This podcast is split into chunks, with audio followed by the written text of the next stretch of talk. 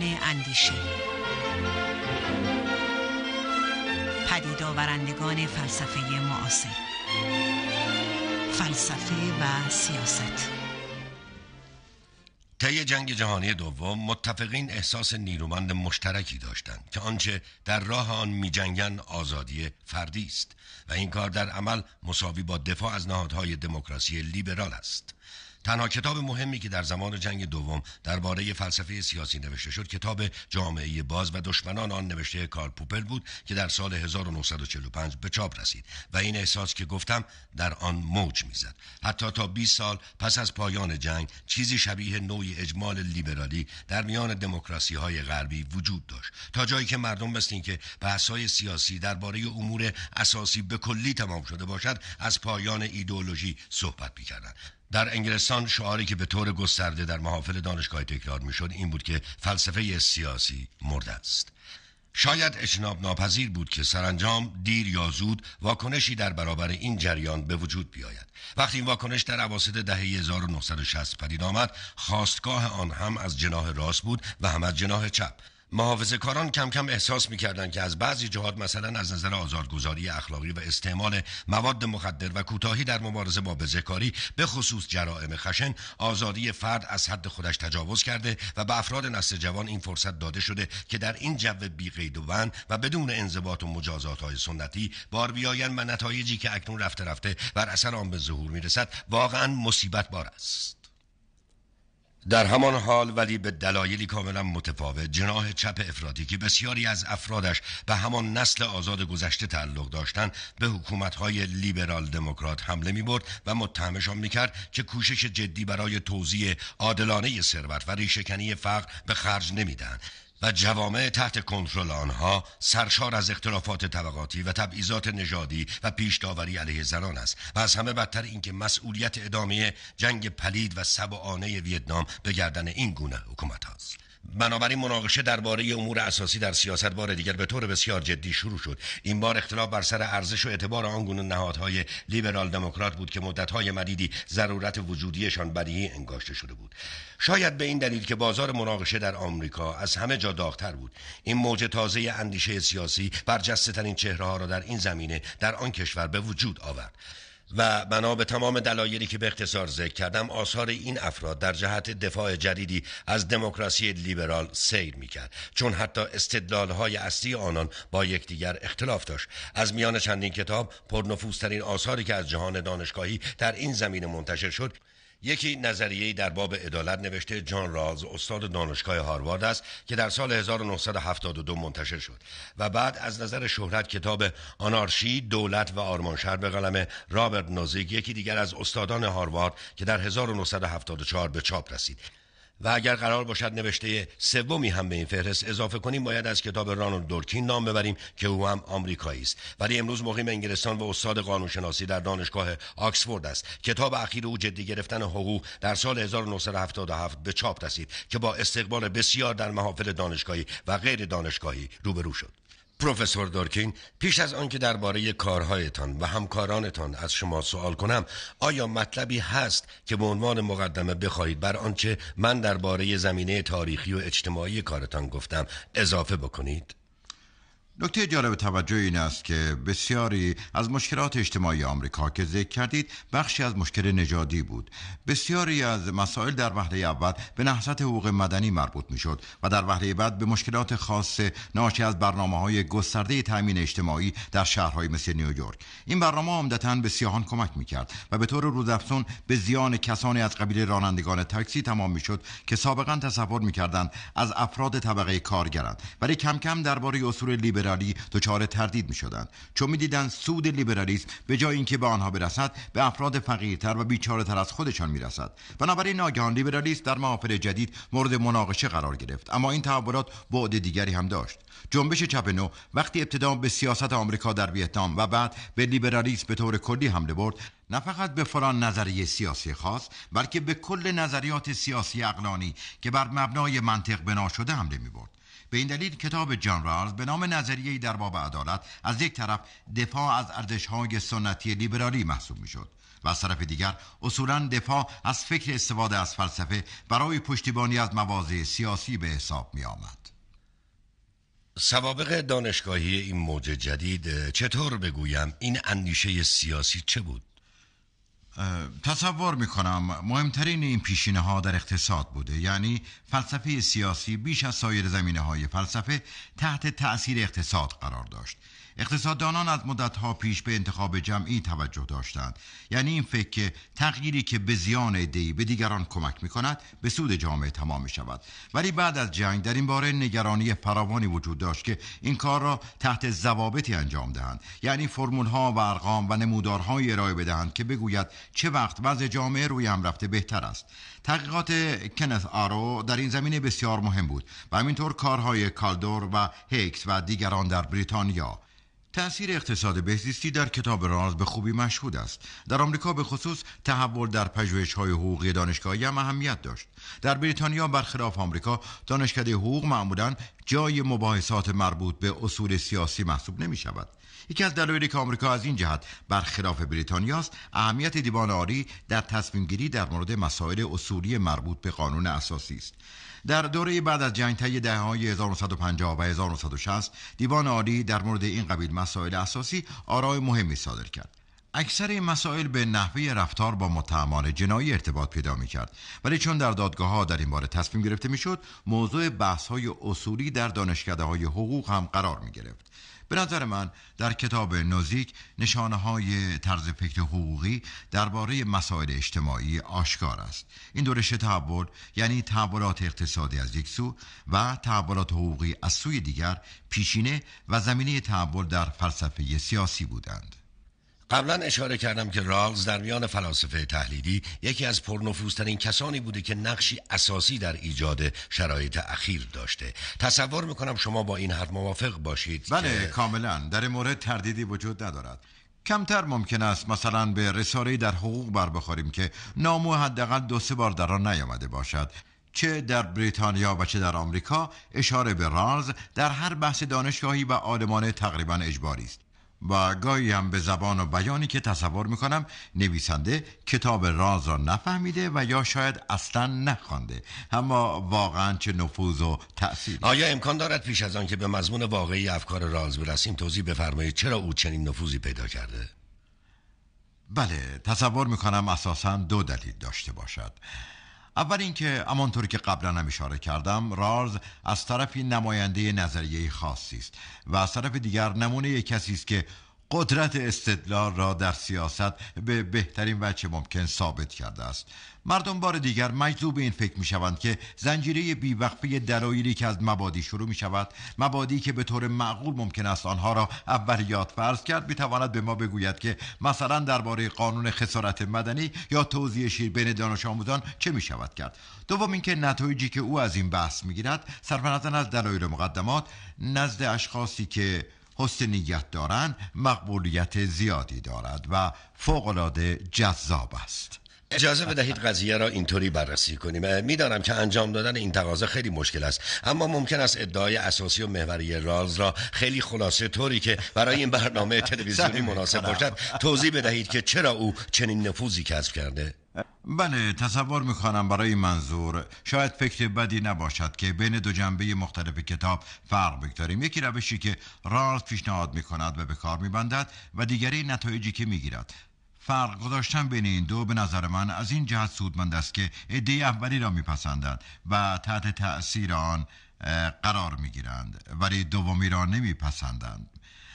روش رالز جالب توجه است. او میگوید وقتی فکر ما متوجه مسائل اساسی مربوط به عدالت است و میخواهیم به به قواعدی پی ببریم که ساخت بنیادی یک جامعه عدالت پرور از آنهاست، باید به این ترتیب پیش برویم که افسانه‌ای مثل قصه‌های پریان برای خودمان بگوییم. باید مجمعی مرکب از مردان و زنان تصور کنیم که هنوز به جامعه خاصی تعلق ندارند و برای انتخاب قواعد اساسی حاکم بر جامعه‌ای که باید تشکیل شود در نوعی مجلس مؤسسان دور هم جمع شدند. این عده مثل بقیه افراد هستند.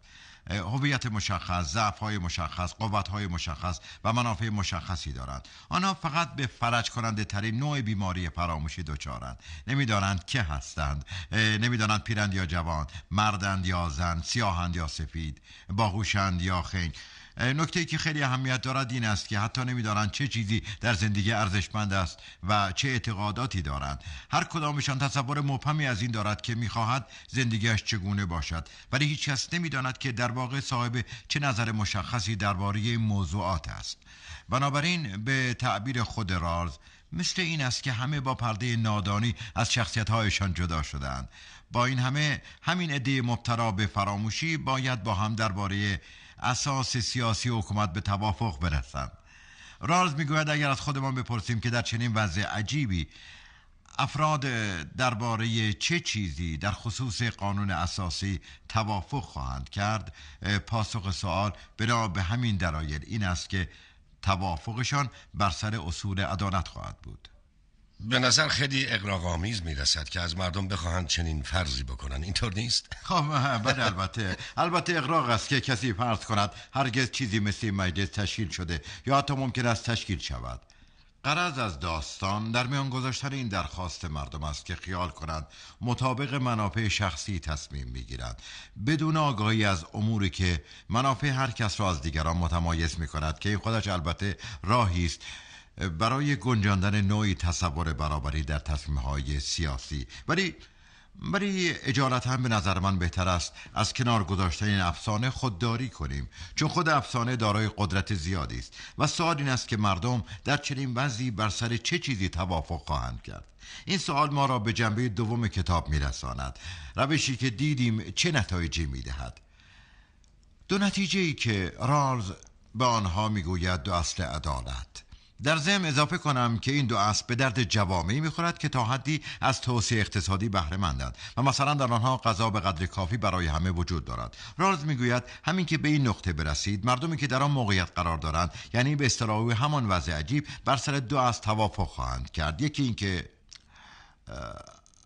همه باید از آزادی‌های اساسی که رالز ذکر می‌کند به بیشترین مقداری که با بهره‌مندی مساوی از آن آزادی‌ها منافات نداشته باشد برخوردار باشد. این آزادی‌های اساسی شامل آزادی‌های متعارف سیاسی می‌شوند، یعنی آزادی رأی دادن، آزادی سخن گفتن درباره امور سیاسی، آزادی وجدان و همینطور آزادی تملک اموال شخصی، مسئولیت شخصی از تعرض و دستگیری ناگهانی بدون علت قانونی و از این قبیل. پس آزادی‌هایی که ممکن است اسمشان را آزادی‌های متعارف لیبرالی بگذاریم به این ترتیب حفظ می‌شوند. اصل دوم اصل دوم این است که اختلاف در توزیع ثروت در جامعه وقتی به زیان تعیین دست‌ترین گروه جامعه باشد تحمل ناپذیر است. اصل دوم بسیار هیجان انگیز و جالب توجه است.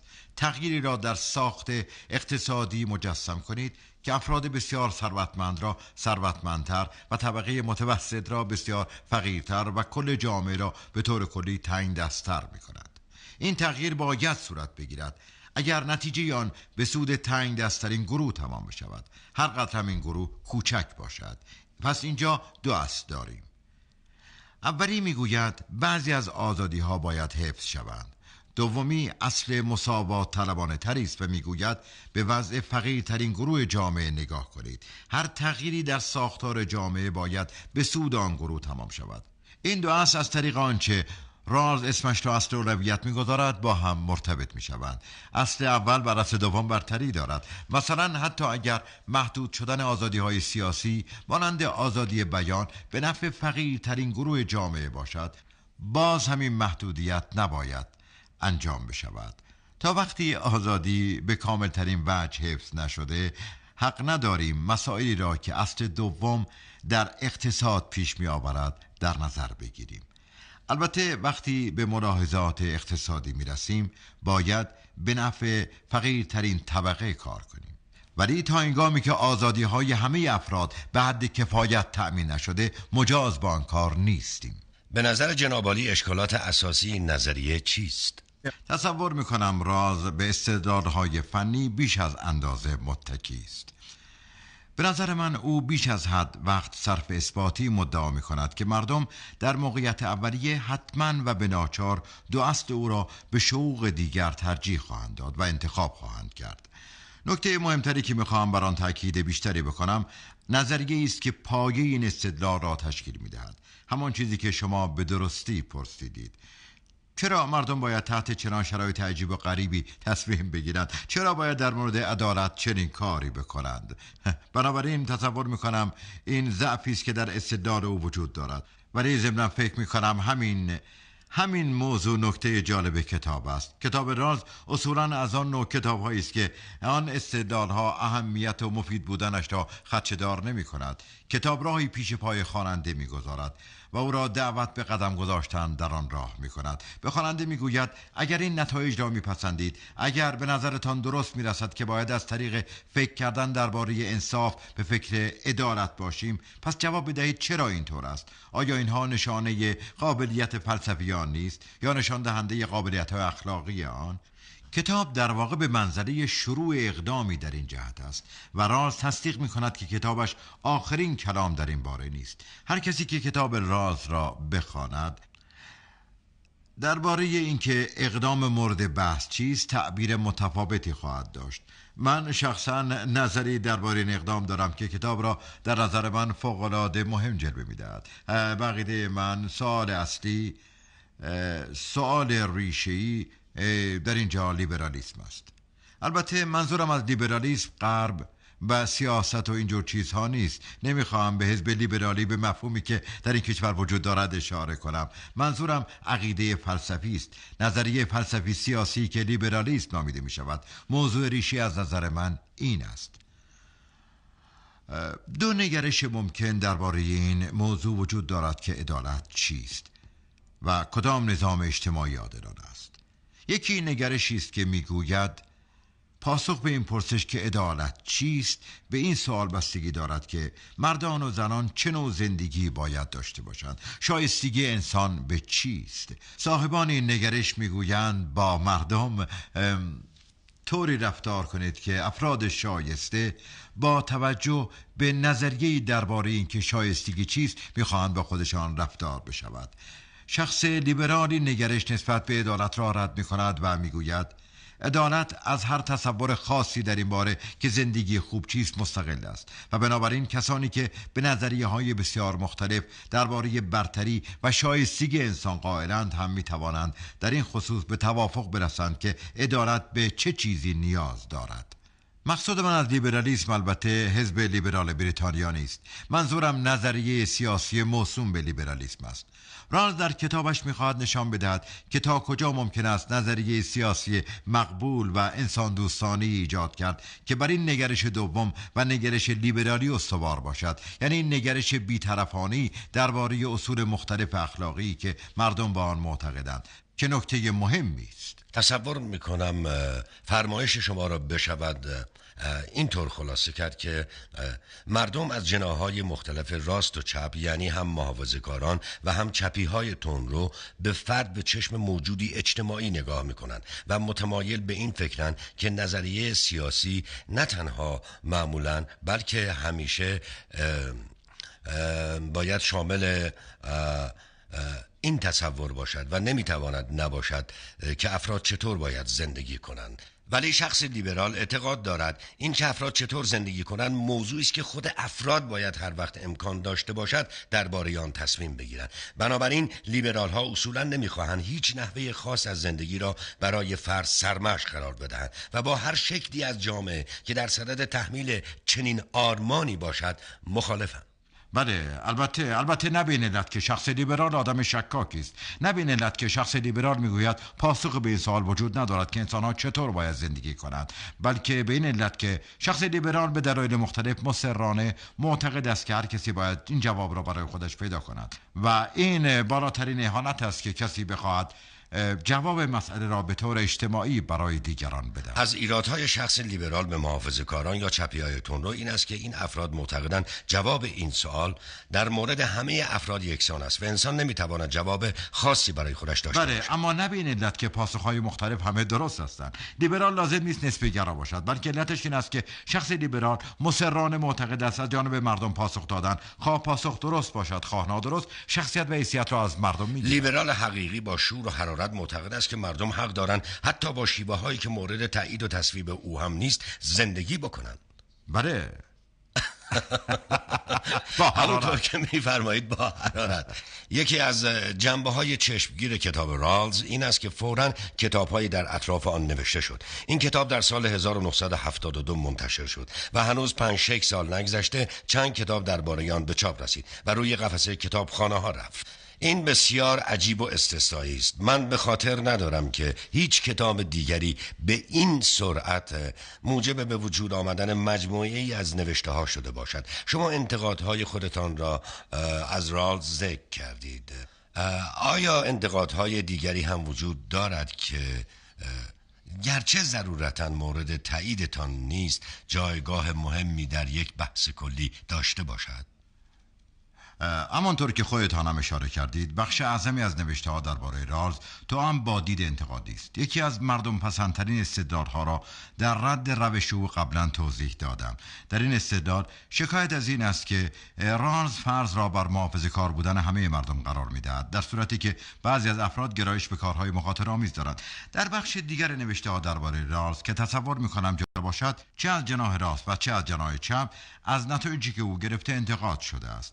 منتقدان دست راستی میگویند مضحک است که کسی مبتلا به دلنگرانی دائم درباره فقیرترین گروه مردم باشد. آنها به طرفداری از ارزش‌هایی از قبیل ارزش‌های فرهنگی دلیل می‌آورند که معتقدند این ارزش‌ها باید مورد احترام باشد، هرچند تا حدی به توزیع ناعادلانه ثروت منجر شود.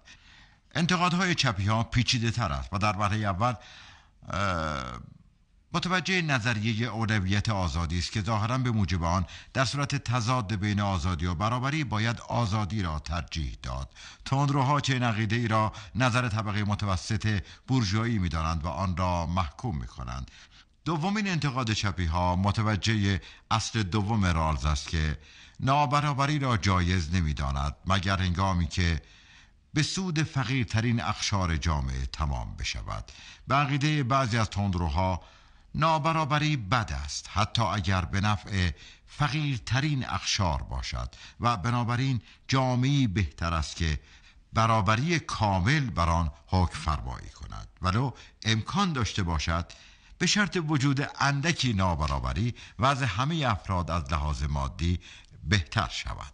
به نظر من این حرف ناشی از تمایل به خود آزاری است، ولی به هر حال باید پذیرفت که حرفی است که عده‌ای افراد جدی با آن معتقدند. اتفاقا همینطور هم هست. این عده تصور می‌کنند لطمه‌ای که به عزت نفس اشخاص در نتیجه مشاهده ثروتمندان در ساختار اجتماعی وارد می‌شود آنچنان تأثیر بد و ناخوشایندی در شخصیت می‌گذارد که رویه افراد متعلق به پایین‌ترین طبقه حتی اگر وضعشان از لحاظ مادی هم بهتر شود روی هم رفته ممکن است وضع بهتری پیدا کنند. ضمناً باید بگویم که از همه انتقادهایی که از رالز شده آنکه باعث داغ‌ترین مشاجره‌ها شده همین عقیده کشتن بچه خود برای لجبازی با بچه همسایه بوده است.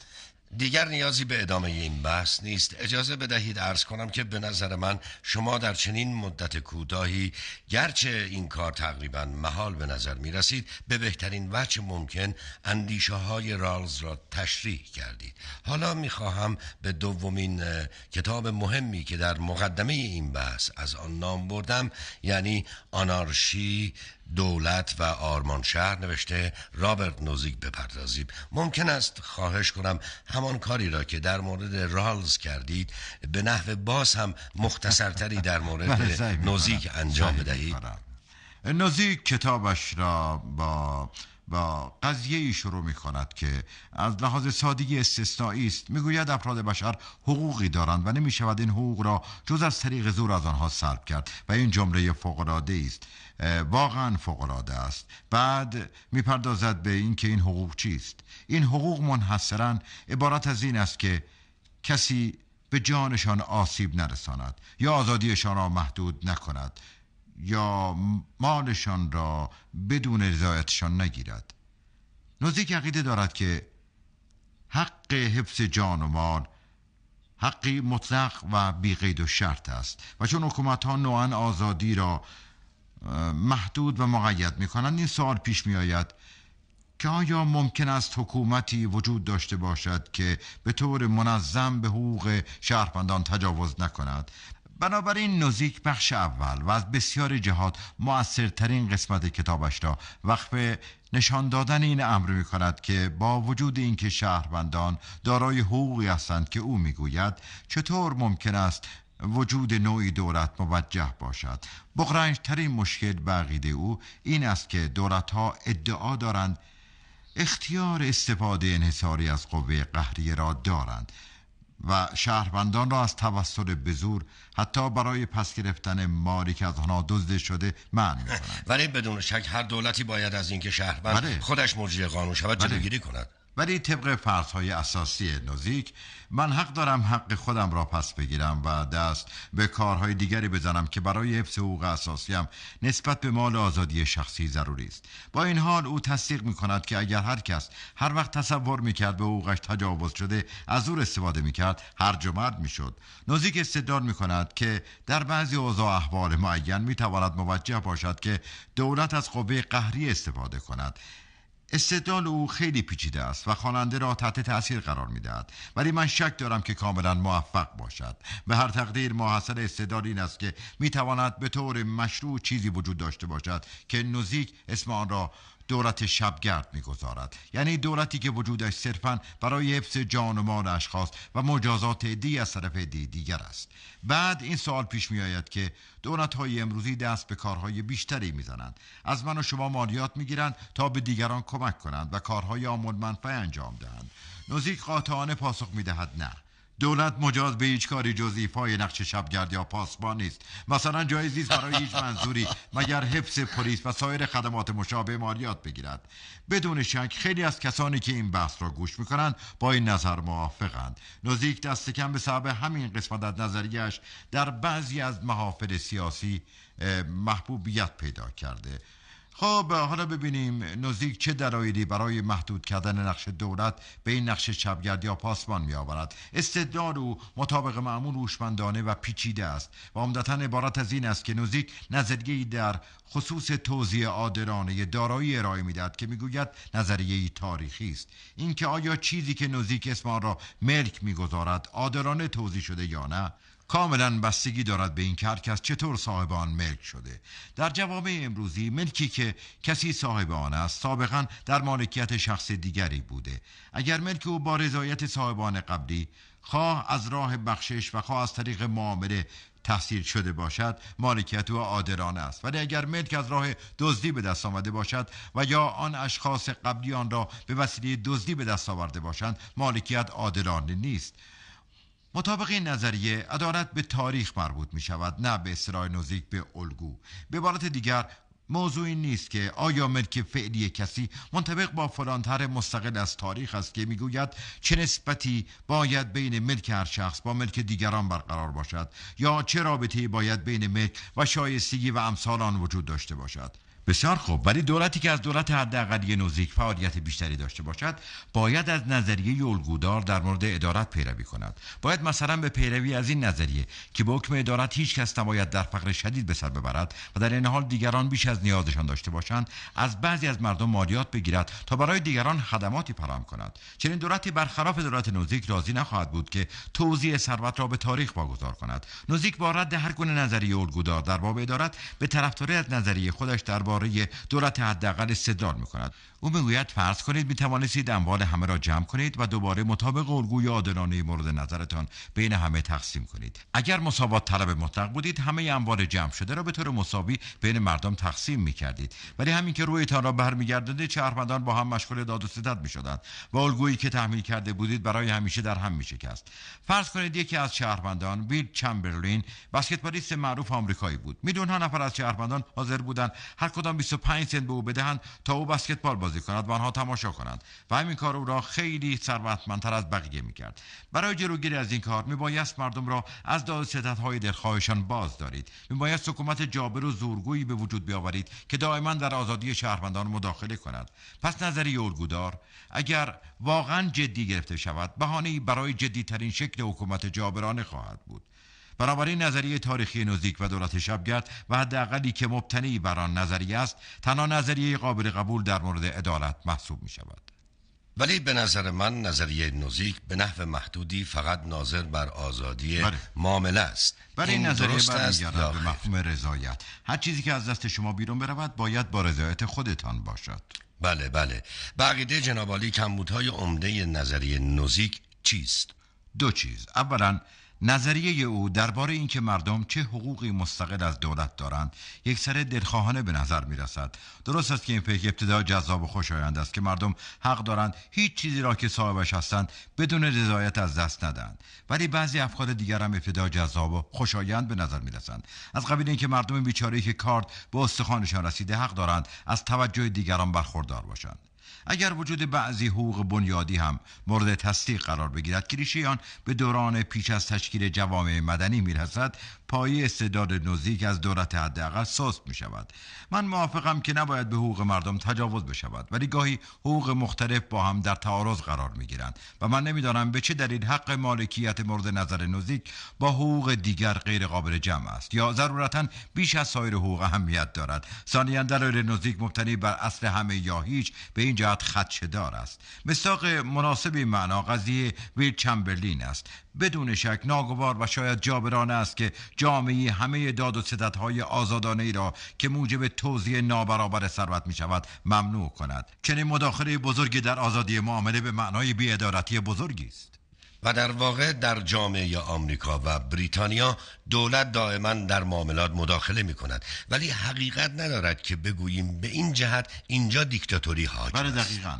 احتمالاً آستانه‌ای وجود دارد که تا از آن نگذشته‌اید به حق کسی تجاوز نشده. مسلماً فرق بزرگی وجود دارد بین مالیات گرفتن از ویلت چمبرلین بر مبنای سودی که به دست آورده و منع او از گرفتن دستمزدی که برای بسکتبال بازی کردن خواسته یا منع کسانی که حاضر به دادن آن دستمزد هستند، اینا دو چیز مختلف. حالا دیگر به کارهای خود شما بپردازیم پروفسور دورکین. در رابطه با بحثایی که تاکنون با هم داشتیم، کاری که شما می‌کنید از چه جهت به کارهای رالز و نوزیک مربوط می‌شود؟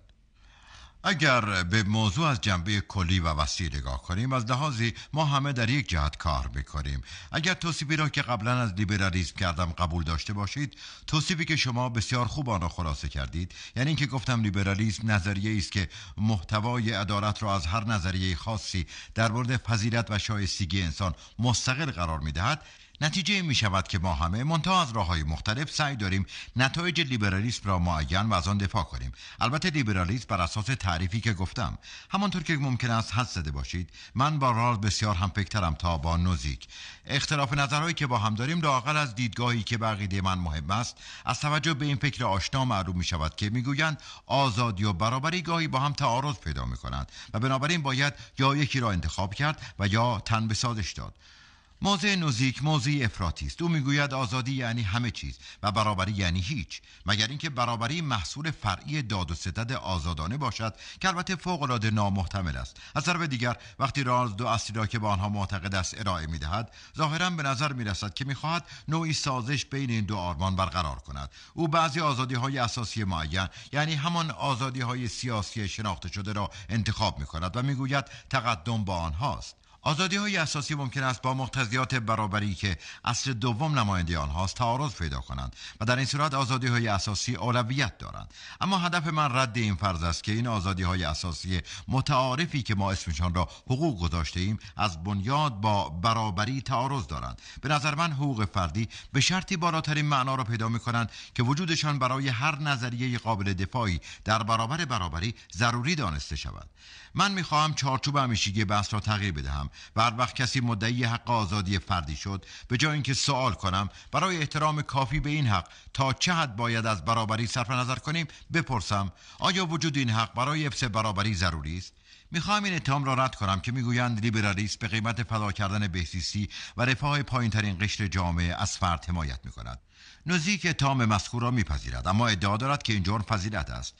رالز هم به طرفداری از آزادی در قالب بعضی آزادی‌های اساسی استدار می‌کند و هم در دفاع از رفاه و بهزیستی فقیرترین گروه دلیل می‌آورد. من سعی کردم ثابت کنم که برابری اقتصادی و آزادی‌های فردی متعارف هر دو از تصور بنیادی برابری به معنای استقلال سرچشمه می‌گیرند و بنابراین برابری نیروی محرک و موتور لیبرالیسم است و هر دفاعی از لیبرالیسم به منزله دفاع از برابری است.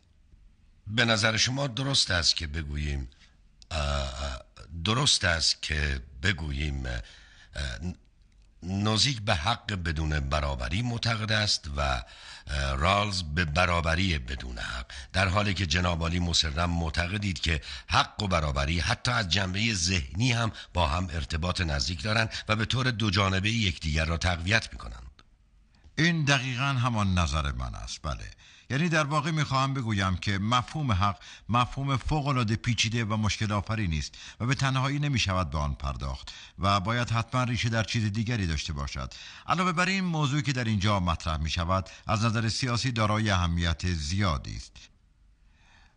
وقتی شما میگویید که یک نفر دارای حقی است، به نظر من منظور واقعی شما این است که اگر لازم باشد رفاه عمومی باید در حمایت از آن حقوق فردی به خطر بیفتد. وقتی به طور جدی چنین اعتقادی داشته باشید، باید نیروی از این اعتقاد پشتیبانی کند، چون خود به خود قابل دفاع نیست. پشتیبانی لازم دارد. چرا باید رفاه عمومی به خطر بیفتد؟ چرا باید اکثر مردم تحت فشار قرار بگیرند تا مثلا شخصی حق داشته باشد آنچه از ذهنش می‌گذرد بر زبان بیاورد؟ به نظر من اینطور می‌رسد که تنها دفاع ممکن از حقوق دفاعی است که بر یافتن دلایلی در جهت اثبات اهمیت و ارجحیت حقوق فرد بر منافع عمومی متکی نباشد، بلکه هم از حقوق فردی و هم از حقوق اجتماعی و منافع عمومی همچون بخشی از یک مجموعه کلی، یعنی برابری، حمایت کند. این استدلالی است که باید درست فهمیده شود و من در اینجا فقط ساختار کلی آن را به اختصار توضیح دادم. به طور مثال، چرا ما نگران موضوع خیر و خوشی هستیم؟ جواب این است که چون می‌خواهیم مردم بهتر زندگی کنند، جامعه به صورت یک مجموعه در رفاه بیشتری باشد. بله، ولی چه فایده‌ای دارد که مردم بهتر زندگی کنند؟ آیا این نظر برای مبنا استوار نیست که منافع فردی باید به سود منافع عامه نادیده گرفته شود؟ آیا جز این است که این استدلال فقط از نظر سوری قابل دفاع است؟ من می توانم ثابت کنم که این طور است. کافی است فرض را بر این بگذاریم که منافع هیچ فردی از افراد جامعه نباید بر منافع بقیه افراد ترجیح داده شود یا فدای منافع افراد دیگر شود. اغلب تصور می شود که مکتب سودنگری بیانگر آن است که لذت فی نفس خوب است. تصور می کنم که دفاع واقعی از منافع عامه ریشه در اصل دیگری دارد که با مطلبی که بنتام در مورد لذت گفته کاملا متفاوت است، یعنی که مسئولان و دولت مردان فقط در صورتی می توانند از منافع عامه و رفاه عمومی حمایت کنند که احترام یکسانی برای تک تک افراد جامعه قائل باشند. در این صورت می توانند به یک فرد خاص بگویند که ما نمی توانیم چنین کاری برای تو انجام بدهیم، چون در این صورت افراد زیادی متضرر می شوند. به نظر من این نخستین معیار سنجش یک نظریه سیاسی است که می خواهد بر مبنای رعایت حقوق و منافع عامه استوار باشد و پایه و اساس آن اصل سودمندی نیست، بلکه ریشه در اصل برابری و تساوی حقوق دارد. ولی وقتی ما برای تعقیب منافع عامه و نیل به آن نهادهای سیاسی را برمیگزینیم، بعد چون ما فقط می توانیم از نهادهایی مثل بازار، مجلس و کنگره برای نیل به این هدف استفاده کنیم، در آن صورت نابرابری های ساختاری خاصی از آن منتج می شود. به عنوان مثال، در چنین شرایطی افراد فوق‌العاده هوشمند در شرایط بدتری زندگی خواهند کرد، نه برای اینکه تأمین خواستهای آنها مشکل است و الزاماً باید امتیازات خاصی به آنها بدهیم، بلکه به این دلیل که بازار اساساً قادر نیست نیازهای آنها را تأمین کند، چون آنها افرادی هستند که خواستهای آنها با نیازهای توده مردم متفاوت است. بنابراین هدف کلی سیاست‌های اقتصادی باید بهبود رفاه متوسط همگانی باشد. این شرط نگرش عمومی تساوی طلبانه است، زیرا در غیر این صورت نیاز هر یک از افراد طبقه کوچکتر بر نیاز هر یک از افراد جماعت بزرگتر ارجحیت پیدا می کند. من در اینجا فقط در مورد حقوق اقتصادی صحبت کردم و استدلال‌هایی برای اثبات ادعای خودم آوردم، ولی معتقدم که در زمینه سایر حقوق هم باید استدلال‌های مشابهی بیاوریم و مطلقاً نباید آنها را دست کم بگیریم. چند لحظه قبل گفتید که شما و رالز و نوزیک همه در یک جهت کار میکنید. این گفته به نظر من فوق‌العاده مهم است. محافل علمی و دانشگاهی معمولاً رالز و نوزیک را دو قطب مخالف میدانند، در صورتی که مطابق تحلیل شما کاری که آن دو میکنند و شما هم میکنید دفاع از لیبرالیسم است. البته باید توجه داشت که شما سه نفر فقط به سه شیوه مختلف از لیبرالیسم دفاع نمیکنید، بلکه مدافع سه مفهوم مختلف از لیبرالیسم هستید. با این حال آنچه میکنید همین است و کاری است که هم مخالف جناح چپ و هم مغایر جناح راست است. قبل از پایان این بحث مایلم آخرین سوالم را از جناب عالی بکنم. به نظر شما چطور بگویم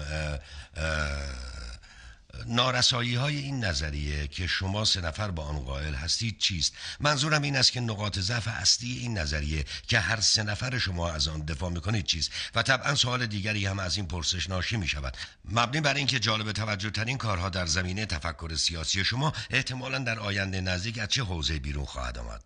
اجازه بدهید بگویم که درست است گفتم ما هر سه نفر در یک مسیر کار میکنیم، ولی باید تأکید کنم که هر سه از یک نظریه واحد دفاع نمیکنیم، بلکه هر یک از نظریه‌هایی دفاع میکنیم که ادعای واحدی دارند و آن ادعای پشتیبانی و اعتقاد به لیبرالیسم است.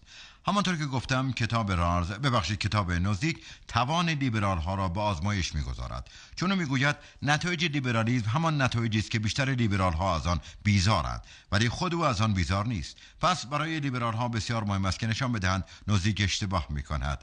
استدلال من این است که شرط لیبرالیسم برابری است و برابری از یک طرف پایه و اساس حقوق اقتصادی است و از طرف دیگر اساس حقوق سیاسی.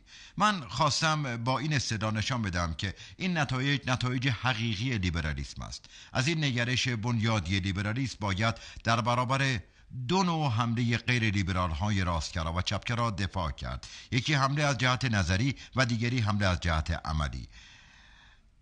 در حمله نظری استدلال بر این است که پایه لیبرالیسم نگرش نهیلیستی یا هیچ انگارانه درباره فطرت بشری و سرشت انسانی است و اگر این نگرش نهیلیستی هم نباشد نگرشی ناخوشایند به حقیر است.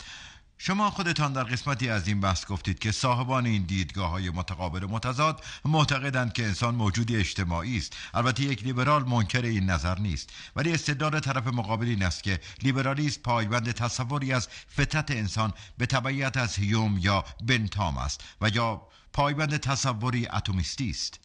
برای لیبرال ها ضرورت مطلق دارد که ثابت کنند چنین ادعایی صحت ندارد و نشان بدهند که پدر حقیقی لیبرالیسم بنتام نیست که در واقع بیشتر اسباب شرمندگی آنهاست، بلکه کانت است که نمیتوان گفت تصوری حقیر از فطرت انسانی دارد. مشکل عملی این است که ما همه میخواهیم بعضی از کارها را حکومت انجام بدهد، مثلا میخواهیم اصول و روش‌های آموزش و پرورش را انتخاب کند، حامی فرهنگ باشد و دست به کارهای دیگری بزند که لااقل ظاهرا به معنای تایید مجموعی از ارزش‌های شخصی در برابر مجموعه دیگر است و بنابراین متناقض با لیبرالیسم باشد. برای لیبرال ها بسیار مهم است که نظریه ایجاد کنند و بپرورانند که بین وسعت بخشیدن به دامنه شقوقی که مردم می توانند انتخاب کنند و تحمیل شق خاصی به آنها فرق بگذارد. ولی البته من فقط مشکل را مطرح کردم و پاسخی به آن ندادم. به نظر من لیبرالیسم در اینجا کمی ضعیف است و به نظریه‌ای درباره آموزش و پرورش و نظریه‌ای در خصوص پشتیبانی از فرهنگ احتیاج دارد که در حال حاضر فاقد آن است. تصور می‌کنم این بخشی از پاسخ به سؤال کسی است که می‌پرسد نظریه سیاسی از اینجا باید به کجا برود. در مقدمه این بحث گفتید که مدت‌ها مردم تصور می‌کردند فلسفه سیاسی مرده است، ولی به نظر من فلسفه سیاسی دوباره متولد شده و بسیار هم زنده است. چیزی که هنوز کاملا تحقق پیدا نکرده پیوستن مجدد فلسفه سیاسی به پیکر کل فلسفه است.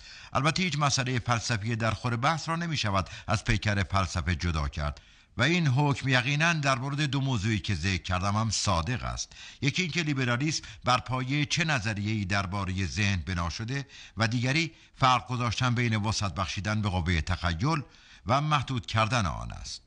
پیداست که علم نظری سیاست باید از ناحیه مرزی مسائل مربوط به نهادها یا استراتژی سیاسی بیرون بیاید و مثل همه فلاسفه بزرگ گذشته با مسئله پیوند بین فلسفه سیاسی و خود فلسفه روبرو شود. به تعبیر شما اکثر بزرگترین فلاسفه سیاسی گذشته مثل افلاطون، ارسطو، لاک، کانت متخصص فلسفه سیاسی نبودند، بلکه نظریاتشان در فلسفه سیاسی صرفاً بخشی از آرای آنها در فلسفه عمومی بود. این قدم بعدی. خیلی متشکرم پروفسور دورکین. منم متشکرم.